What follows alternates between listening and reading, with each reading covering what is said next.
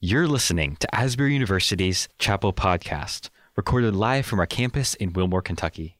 Asbury's Chapel Service hosts speakers from around the world to inspire academic excellence and spiritual vitality. We hope you enjoy today's message. Okay. Hi. Hi, guys.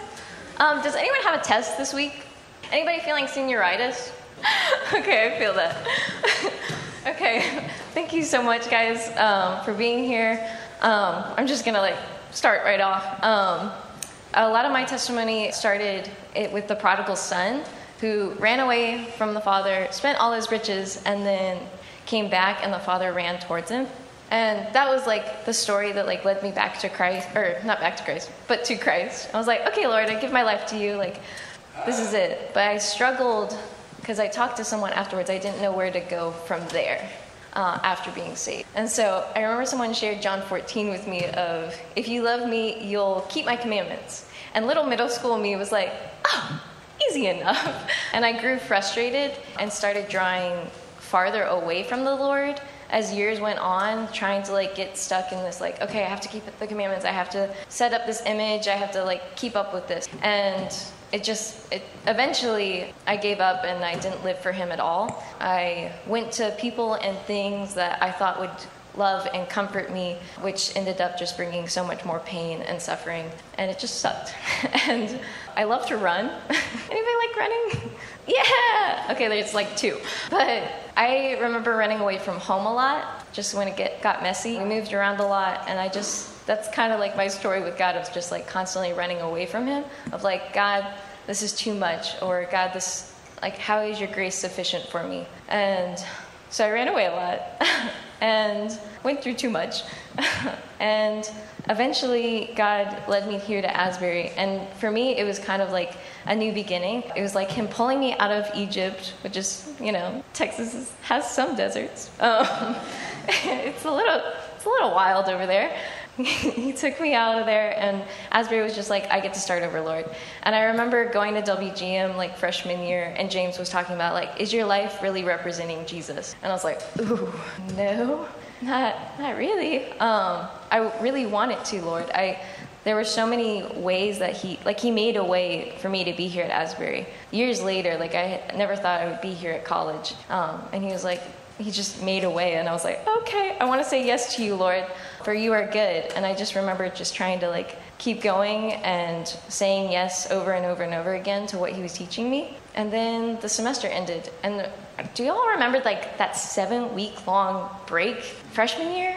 Like it was amazing but it was also like that was way too long. And i felt like leaving asbury for that long it was like leaving church camp because i been living my life away from the Lord for so long that when I came to Asbury, it was like, it was just fuming Jesus, like uh, fire hose of Jesus all over. And so coming back to Texas, it was just like coming back to Egypt of like the old habits, the, the suffering and the pain. And I just remember really struggling with like going back to my old sin and like the same struggle. And I was like, God, how can I return to this when you've redeemed me? Like you've changed so much of my life. Like how can I, how could I have done this?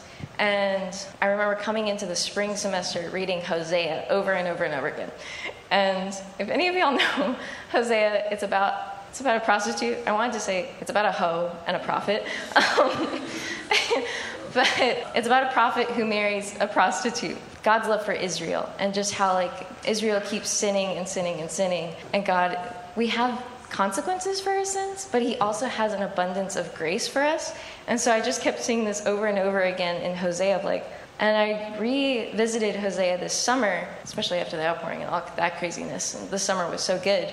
But I went through Hosea with some of my roommates, uh, and it's here in verse 15 and there I will give her her vineyards and make the valley of Achor a door of hope. And I was just like, God, I want to dive a little deeper in that. What is the valley of Achor? What, what is that? And so, um, if you have your Bibles, we're gonna also we're gonna go through Scripture a lot because I'm back and forth. But Joshua seven, seven, and basically it's Joshua one to seven. It's the whole story of like the journey getting the promised land and like going Israelites going through all the battles and reclaiming the promise claiming the promised land and they conquer this city and this guy named Achan Achan we'll call him Achan God told him not to take anything from that city and he ended up disobeying and stealing a cloak, 200 shekels of silver, and like a big, giant, heavy block of gold, um, and burying it under his tent. The Lord knew, of course, and he was confronted, and it's really harsh. In verse, starting in verse 25, and Joshua said, Why did you bring trouble on us? The Lord brings trouble on you today. And all Israel stoned him with stones. They burned them with fire and stoned them with stones. They raised over him a great heap of stones that remains to this day. Then the Lord, then the Lord turned from his burning anger. Therefore, to the day of the name, that place is called the Valley of Achor. And I was like, What on earth? How is the Valley of Achor in Hosea a door of hope now? Um, and middle school me would be like terrified of this verse of like, this is like, this is extreme, Lord. Because it wasn't just him who was stoned and burned and like there's a whole heap of stones all over him. It was like everything he owned, like his livestock, his children. It was like extreme. I was like, this is a lot, God. And so I was struggling with there's this God of wrath and this God of mercy. And how is that the same thing? And I saw it continually in Hosea back and forth. And I was like, I don't what? And when I thought, when I read about the stoning, I remembered John 8. So if you have your Bibles, we're going to go to John 8 now. Um, and it's the woman caught in adultery. Um, and starting in verse 4, uh, they said to him, Teacher, this woman has been caught in the act of adultery. Now, in the law, Moses commanded us to stone such women. So what do you say? And uh, I love this because Jesus says, Let him who is without sin among you be the first to throw a stone at her. So calling out everyone of like, we've all fallen short. And then later on, like they all leave. He writes something in the stone. I don't know what he writes. Um, but the older leave, and one by one, and then it's just Jesus and this woman. And Jesus says, Woman, where are they? Who has no one condemned you? She said, No one, Lord. And Jesus said, Neither do I condemn you. Go, and from now on, sin no more. I was like, okay, we won't get into the debate of like the Trinity and how this is like the same God. that would take all day.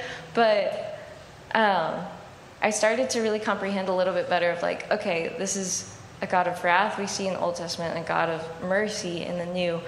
And Hosea like kind of met in the middle for me of like, okay, you're you're both. You're both. And we all have fallen short, but while, and it's Romans, I don't, I'm blanking on the verse now, but while we were still sinners, he still died for us. Um, and now Lamentations, my last verse, I hope. Um, Lamentations 3:22. The steadfast love of the Lord never ceases. His mercies never come to an end. They are new every morning, and great is your faithfulness. So I've learned a little bit more of like the sanctification process of like after accepting Christ and then this just like faith journey of like we fall and then we go back up and then we fall and then we go back up. And I'm like okay God this is somewhat frustrating but I have less questions of like why? Why did you do this Lord? I understand that is his great love for us. And now there's this question that I have of like okay how are you going to do this Lord? Um, like I've seen you do it on the cross, but how now can I grow this relationship even deeper? And it does, I've found that it does become easier obedience. Like to love him is to obey him, to trust him, and all of all that jazz. To love him, and it's just what I've like learned from my friends and my mentors and family is just to keep seeking him um, he says, Fear not, for I have redeemed you. And I just hold on to Isaiah 43 because, like, I have nothing to fear. Everything that I've done in the past, like, we can move forward now um, in this newness. And so, never stop running back to Him no matter how many times you fall short. He is faithful even when we are not. And He'll keep surprising you too, because, like, He keeps surprising me. I mean, outpouring was a surprise too, but um, even like throughout the summer and the semester, um, surprise after surprise. I'm like, okay, okay, God.